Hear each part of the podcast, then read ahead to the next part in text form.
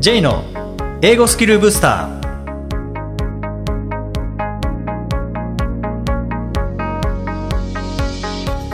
こんにちは J こと早川浩二ですこんにちは、アシスタントのあきです。この番組は旅行や仕事で英語を使えるようになりたい方、TOEIC などの資格試験の勉強をしている方、英語学習へのモチベーションを高めたい方にスキルアップのコツをお伝えしていく番組です。J さん、今回もよろしくお願いします。よろしくお願いします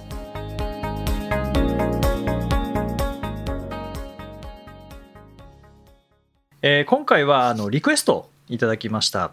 はい。でこれ継続についてなんですけども、えーボキャブラリーブースターとか、まあ、このポッドキャストとかですね、えー僕は継続しているというところに、まあ、興味を持っていただいてでその継続力っていうのは、まあ、価値があることだと思いますでそのコツをぜひ取り上げてほしいということですので、うんまあ、今日はですねその継続の話をしたいと思うんですけども、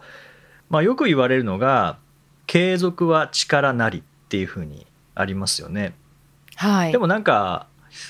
継続は力なりはその通りではあるんですけどあの力で継続するわけではないっ。ていうのもあると思うんですよね。はいはい。うん、力で無理やり継続しているっていうわけではないので結構大事なところってその継続できる仕組みとか仕掛けかなと思うんですけど、アキさんもこう英語学習とかそれ以外のこととかこう継続するにあたって、まあ、ジョギングとかも継続されてますよね。はい。だからその継続するにあたって。これが一番大事まあ一番かどうかわからないですけどこれは絶対欠かせないみたいなのってなんかあったりしますか、なんか私は結構めんどくさがり屋なので、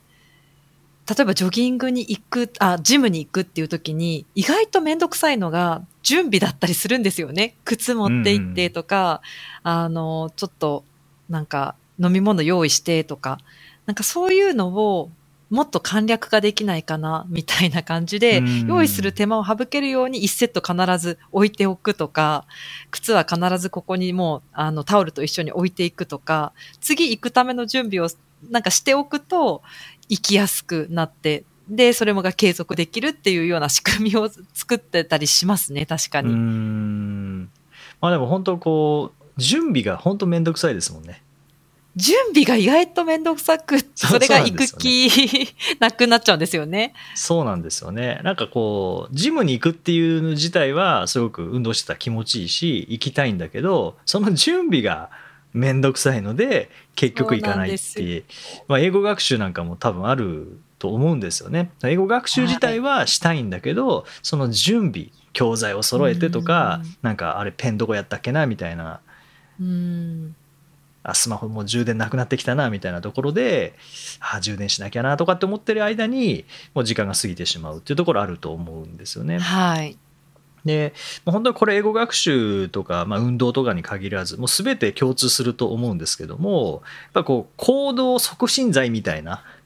そんなものがたくさんあれば継続できるのかなっていうのこれも僕自身あの毎日のえーボキャブラリーブースターとかこれも2011年5月2日から始めてもう10丸11年ですね経ちましたしじゃあなんかこう無理してえー無理やりあの続けてるかっていうと、まあ、そういうわけではないのでなんかいくつかも行動促進剤みたいなやつがあるんですよね。はい。でそのうちの一つがまずいつっていうのを決めるっていうことですね。うーん。まあ、ボキャブラリーブースターであればえ平日は午前7時土日祝日午前9時元旦午前10時みたいなのが、まあ、決まってるのでではいそれまでに準備をすればいい。であとはボキャブラリーブースターの場合は決まってないですけどもどこでっていう場所ですよね。どこで学習するのかとかどこで運動するのかどこを走るのかみたいなところでこれを明確にすることによって、まあ、悩まないっていう状況を作らないと、ねなかなか継続できないですよね。はい。うん、あとはまあ何をするのかとか何のためにとか目的ですよね。っていうのを明確にしないと、まあ、継続って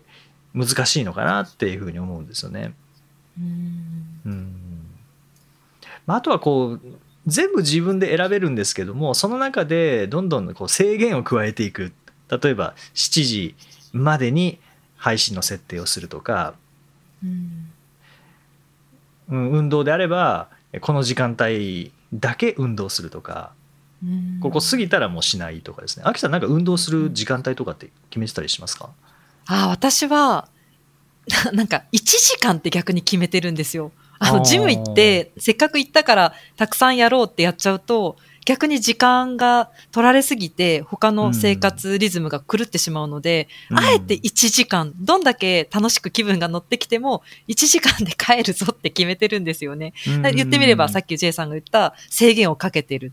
いろいろチョイスはあって1時間以上も取れる日もあるかもしれないけど、あえてそこはもう1時間気持ちよくなってきてもっと続けたいけどやめるっていうのを決め事にしてますね、そういえば。うんそれ大事ですよねはいはい、意外と。こうなんか気分が乗ってる時って1時間で決めててもなんか1時間半とかはいはい。こうやってしまいがちでそうするとその後の予定がやっぱり崩れてしまったりなんか疲れがいつも以上に出てしまったりそうなんでです生活のリズズムが崩れますもんね。そうなんです。なので、それ悪い印象が残って、次行くのためらったりとかしてしまっては意味がないので、ももう1時間、もう1時間やったらそれでよしとするっていう、そこでもう満足度をもう決めておくっていうふうにしとき、いてますね。ああそれ大事ですよねもうあえて自由の中で制限を設けてこれ以上やらないとか、はいはい。学習なんかもそうですよねこれ以上やらないっていうのを決めててもいいかもしれないですよね。逆にそうですねう。んあとはまあ僕の場合は あの他の人を巻き込んでしまうっていうのが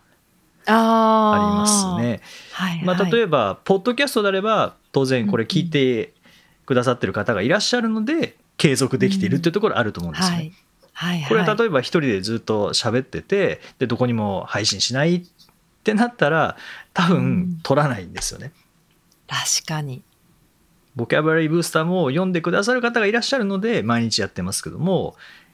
これただ頭の体操として自分の中でどこにも配信しないけど 毎朝7時にはちょっとセットしようかなみたいな感じで考えてたら作業的には全く一緒なんですけどね。そうですうね。うそこに誰かがいるのでもちろんその人のためにっていうわけじゃないですよね。一人この人のためにってものではないんですけどもでもこうたくさんの、まあ、リスナーの方とかたくさんの読者の方がいらっしゃってでうん。学習にこう生かしていただいている方がいらっしゃるのであればそういう方見えないですけどもでもやっぱりこう継続のあのきっかけというか継続したくなる気持ちにはやっぱりなりますし、うん。そううんいう、まあ、巻き込むっていうのもなんか一つ。要素かなっていうのは思いますよね。なんかチームでやるって、なんかこの間ですね、あの、こんな話を聞いたんですよ。あの、楽器とかも一人でこう練習しているよりも、バンドを組んだ方が上達するっていう、なんかそれとなんか似てますよね。一人で練習するときにはまあ自己責任なので、伸びても伸びらなくても別にいいんだと思うんですけど、バンドを組むと他の人たちもうまく練習して練習うまくどんどんなっていくので、なんか自分もプレッシャーを感じて練習するようになるみたいな。なんかそういうのもんありますよね。ピアプレッシャーみたいな。それありますね。学習なんかもそうでしょうね。あの人まだ頑張ってるからじゃあちょっと頑張ろうかなとか、ああの人こういううこと始めたんだじゃあ自分も何か始めようかなとか、まあ、変にこうあんまりこう競争意識を持ちすぎるとまた劣等感とかなってしまうのであんまりそこまでいくとよくないですけどもでもなんか程よいこうプレッシャーというか程よいこう、はいあの共有その時間とか空間の共有をすることによってそれが自分自身のモチベーションになったりもしますもんね。はいはい。うんこれあのかつて、えー中日ドラゴンズが、はまあ、そんな強くなかった時に、まあ、落合監督になって練習全然しないなじゃあ練習させようということで練習をこうさせたんですよね。はいでその時練習量が一気に増えたんですけども、まあ、誰かが辞めるっていうまでは辞めないっていうのは落合監督の。決定したことでそしたら誰も辞めるって言わないから結局みんなすごい練習することになってでその結果優勝したんですよね。あ、そうなんですか。へえ。だからそれも別にやれって言ってたわけじゃなくて一応せあのシステムとして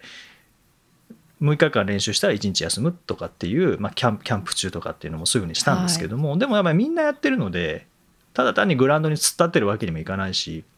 だったらじゃあどういうふうにしようかなって自分で考えて練習していってその結果練習量が増えて全体的に増えてでレベルが上がって優勝するっていうですねまあ、なんかさっきのアキさんの話を聞いて、まあ、そのことをちょっと思い出したんですけども、そういうなんか周りからの影響っていうのもありますよね。ありますよね。なんかそういった環境に身を置くっていうのも、やっぱりポジティブな影響を受けるのかなと。そうですよね。ありますね。で、僕もあの、まあ、これも話また変わりますけども、どうしてもこう原稿が進まない時っていうのは、とにかく換金をしてもらうっていう。ですね。えー、環境ですね、それも。そうですね、はい、環境です。もう机を貸してもらって、もう空間を貸してもらって、そこで作業するっていうふうにしたら、終わりましたもんね。このポッドキャストでも何回か話しましたけどね、監禁。終わったんですよね。ああ、おめでとうございます。はい。やらざるを得ないですね。やらざるを得ない環境に身を置くっていう。そうですね。じゃあ、いやいや書いてたかっていうと、いやいやじゃないんですよね。おじゃあやらなかったのは嫌だからやらなかったじゃないのかって言われると嫌だからやらなかったのではなくてただ単に忘れてしまうっていうだけなんですよね。ありますよね。それ本当に嫌だからやってないんじゃなくて単純に忘れてしまってるっていうのはすごくありますよね。うん。で、本当に嫌なことを継続しなきゃいけないのであれば、ちょっとこの、いろいろそのマインドセットの部分から変えないといけないと思うんですけども、本当やりたいんだけど継続できてない、ただ単に忘れてるだけっていう場合は、それこそもう仕組みですよね。そう思います。うん、生活の中にこれをした後で必ずこれをするとかっていうこう流れを作ることによって忘れなくなりますもんね。はいそうですね。うんあとは例えばまあ目的ですよね何のためにっていうのこれ一つじゃなくていいと思うんですけどね。はい。もう小さいもの大きいものこれするとなんかどんないいことがあるのか。それは自分にとっていいことでもいいですし他の人にとっていいことでもいいですし。その辺がいくつか分かるとというか決めてしまうとかによってなんか一つの目的がちょっと今やってもここれは達成できないのでもこっちは達成できるなっていうふうになると継続しますもんね。そうですね。確かに確かに。いかにそのシステムを作るかっていうところでモチベーションとか意志の力とかその感情に頼らずに自然と継続することができますしで英語学習なんかであれば継続したことによって当然上達しますからね。そうですねもうそれは間違いないですよね。結局まずは量ですからね。はいそう思います。うん、で、まあ、英語学習なんかはこう知識だったりスキルだったりするのでで知識とかスキルって結局やったらやっただけ身につくものだと思いますしその中でこう繰り返し、まあ、反復っていうのも必要だと思うんですよね。でそれって継続しないと反復にはならないので、はい、だから継続さえすれば上達するものっていうのはかなりありますもんね。ほんとほとんどがそうなのかなっていう気さえしますよね。何か技術を身につけるっていう時には。ね、ただ反復は面白くないんですよね。いや、そこですよね。あ、なんか好きなものを組み合わせるっていうのも、なんか手かなと思って、学生が言ってたのは、自分は筋トレを毎日する習慣があると。で、筋トレは好きだからやっている。だけどそこに、リスニングを最近加えていますと。筋トレをしている最中にイヤホンをして、まあ、好きに嫌いを重ねて継続させてますみたいな。英語学習はそんなに好きじゃないんだけれども、まあ、筋トレをやるときだったら、あなんかその気持ちが紛れるので、えー、筋トレ中にリスニングをやってるって話を聞いて、あ、それも手かなって思いました。自分の好きなものと掛け合わせる。ね、うん。そうですね。で、まあ筋トレ中はやっぱ耳は開いてるので、そうですよね。いい案だなと思って。そうですね。筋トレ中に、例えば腕は埋まってるのに、腕を使わなければいけないものを掛け合わせようとするとさすがに無理なので。無理ですね。はい、腕2本しかないですからね。はい。そこはなんかこう、工夫のしがいっていうのはいくらでもありますよね。本当そう思いました。なので、筋トレ自体はもう習慣化できてるそうなので、そこに組み合わせることによって、リスニングもおそらく習慣化できるはずなんですよね、そのやり方だと。うんそうですね、うんまあ、それを考えると例えばもう歯磨きっていうのは習慣化できているので歯磨きをしながら何かリスニングとか歯磨きをしながらはい何か、はい。まあ、運動でもいいでしょうしそういうもうすでに習慣化できていて絶対に崩れないものに対してこれから習慣化させたいものを加えていくうん。っていうなんかこう抱き合わせ販売みたいな感じにすると 意外とうまくいきますよね。意外と多分、しかも忘れなそうですよね、そういうことをやってるとうんうん。そうですねでこれをする時にはこれをするっていうのが、まあ、脳が覚えてくれればもう自動的にそうなりますもんね。はいはいはい。うんあとは、まあ、ボキャブラリーブースターもそうですし、これ、ポッドキャストもそうなんですけども、まあ、ポッドキャストの場合は毎週水曜日に配信していく、ただ、まあ、収録としては月1回というので、はいまあ、今回もこう4本撮っているわけではあるんですけども、そうなると、何喋ろうかなっていうアイデア出さないといけないので、うん。考えるようになるんですよね。そうですようね。ん特になんかこうアウトプット系のものを継続するぞって決めた時にはインプットの質が変わるんですよね。間違いなくそうですね。うんこの辺を仕組み化してしまうとでその先になんか自分が得たいスキルとか知識とかがあるのであればあの楽をするって意味の効率じゃなくて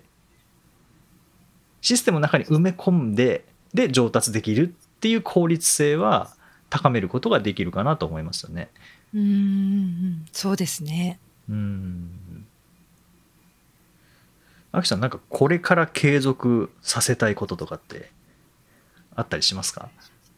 いや、でも、それこそジム通いも、細々と続けている感じなんですよね。決して、週なんか3、4回行ってますとかではなくて、せいぜい週1回行ければいいやぐらいに思っていて、もうそれをギリギリ今後も続けていきたいなって思ってたりします。うん新しいのっていうのはないですね。今やってることを続けていきたいなっていう、なんかやめてしまいそうなので、本当ジム通いって。そんなにこう楽しい毎日やりたいっていう感じではなくて、まあ健康のために週1回ぐらいやり、やっときたいなっていうぐらいのモチベーションなので、なんとかそれをギリギリでも続けていきたいなっていう。なんかありますか ?J さんは？僕はあのジム通いをやめたんですよね。あ、やめたでなんでかっていうと環はい境を奪われたんですね、コロナに。ああ24時間オープンだったところを僕は早朝にやりたいんですね。ああでもうやめてる。早はい朝。開か開かなくなったんですよね10時からしか開かなくなったのであこれはもうジムとしては空いてるけど僕が運動したいこの早朝は使えないってなったらもう全然行かなくなってお金だけを払うっていうのが何ヶ月か続いたので、あもうこれはもうやめようって言ってやめたんですよねそれから運動をもう全然してないのでうんで最近また24時間も復活したのでそうなんですこれか。また復活の時期かなって思っているところですねまだ なるほど。じゃあこれからってとこですね。そうですね なので、まあ、もしかしたら8月の配信でなるほど。えジム復帰しましたっていうかもしれないですし、えー触れなかったとしたら復活してないっていうことだと思います わかりました。そっとしておきます。そうですねはいまあでもまた運動は始めたいなと思ってるのでもうそれこそ、うん、環境づくり僕にとってはその朝の時間帯うん、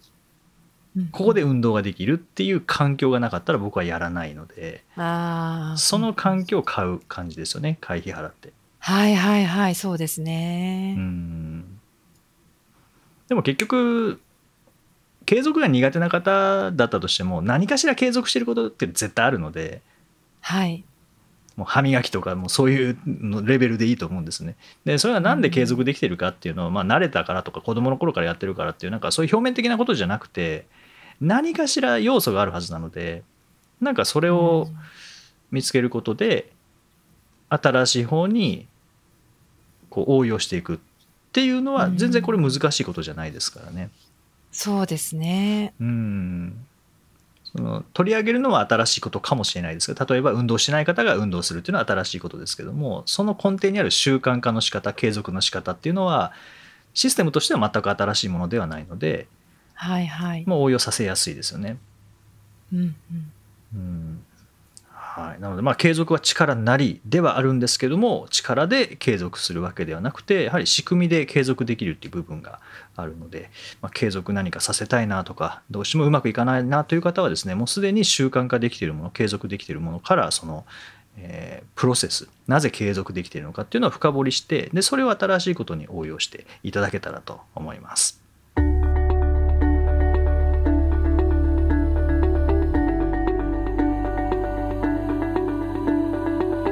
Useful expressions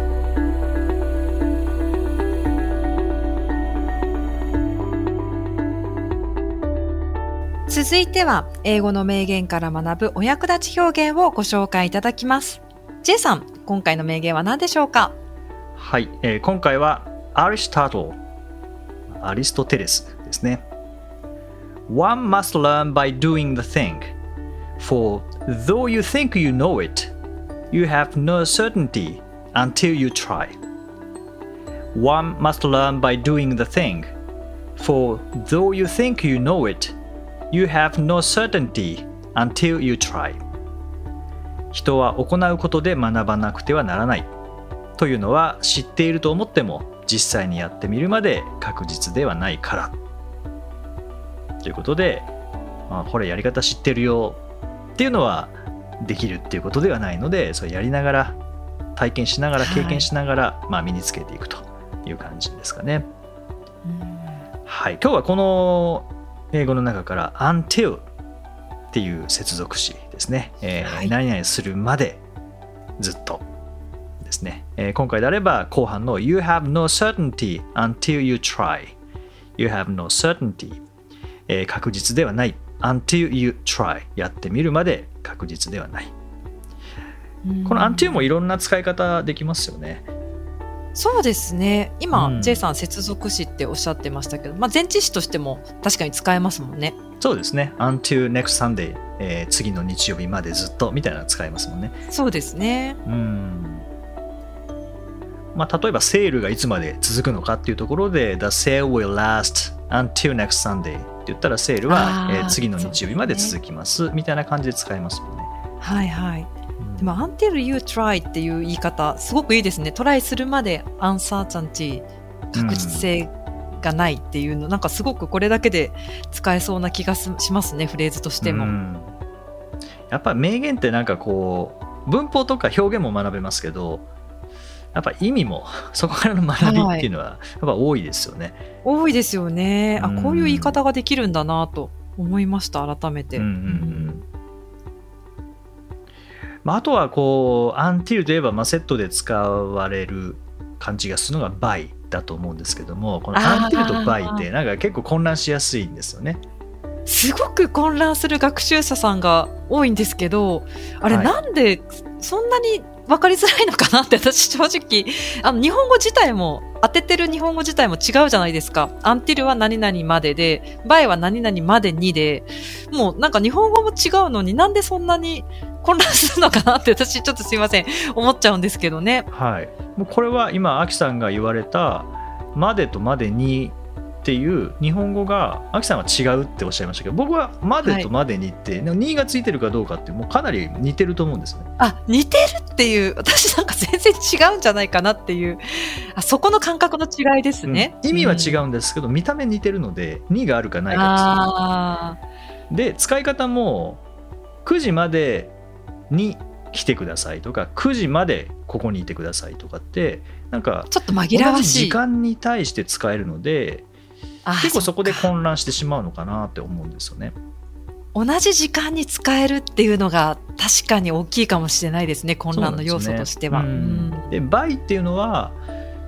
あの、何々までにっていう、まあ、前置詞なので、う んはい。もう、えー前置詞なので、えー by you try っていう言い方はできないんですね。そうですね。できない、はい。うん。後ろに主語動詞って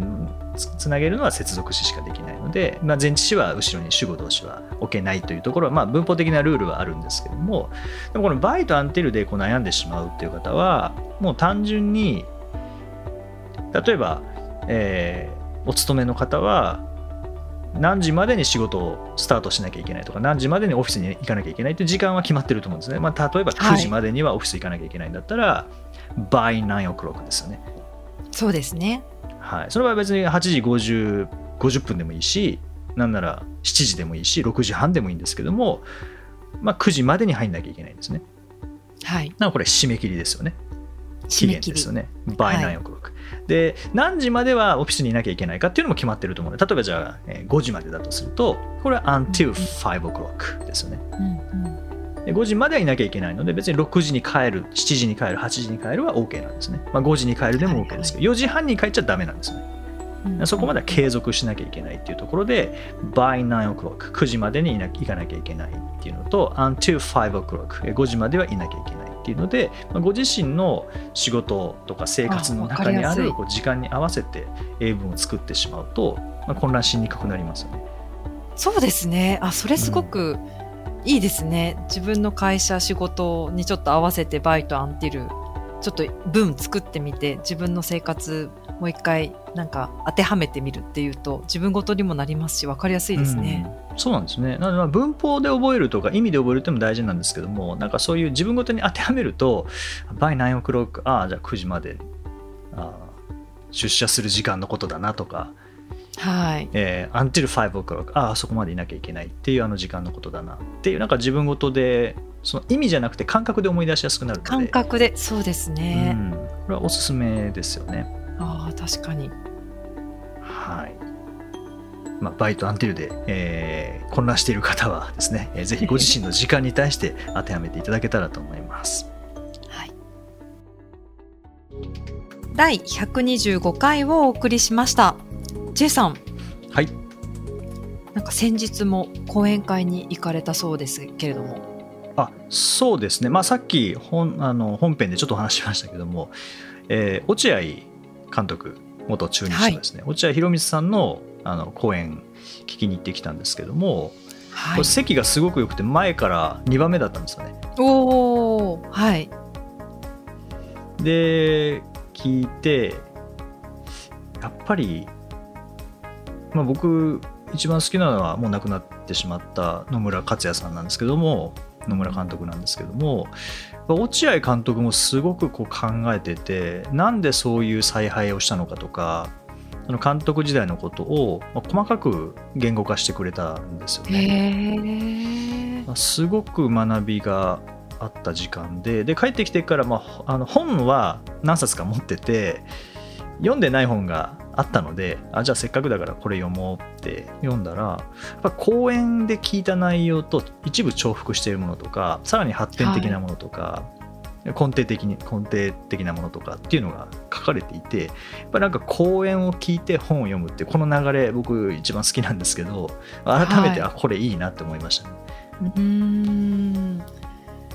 やっぱり戦略的に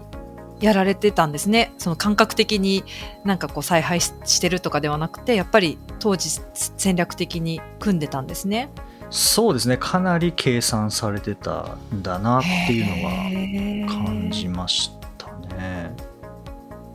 あと監督とはとかコーチとはとか選手とはっていうのででよくまあ選手のインタビューとかで優勝するために頑張りますって言うんですけど落合監督に言わせるとうんとりあえず選手は自分のために頑張れっていうのをいつも言っていたっていうことで優勝するために頑張るのは我々だっていう。優勝するための戦略を決めてそして、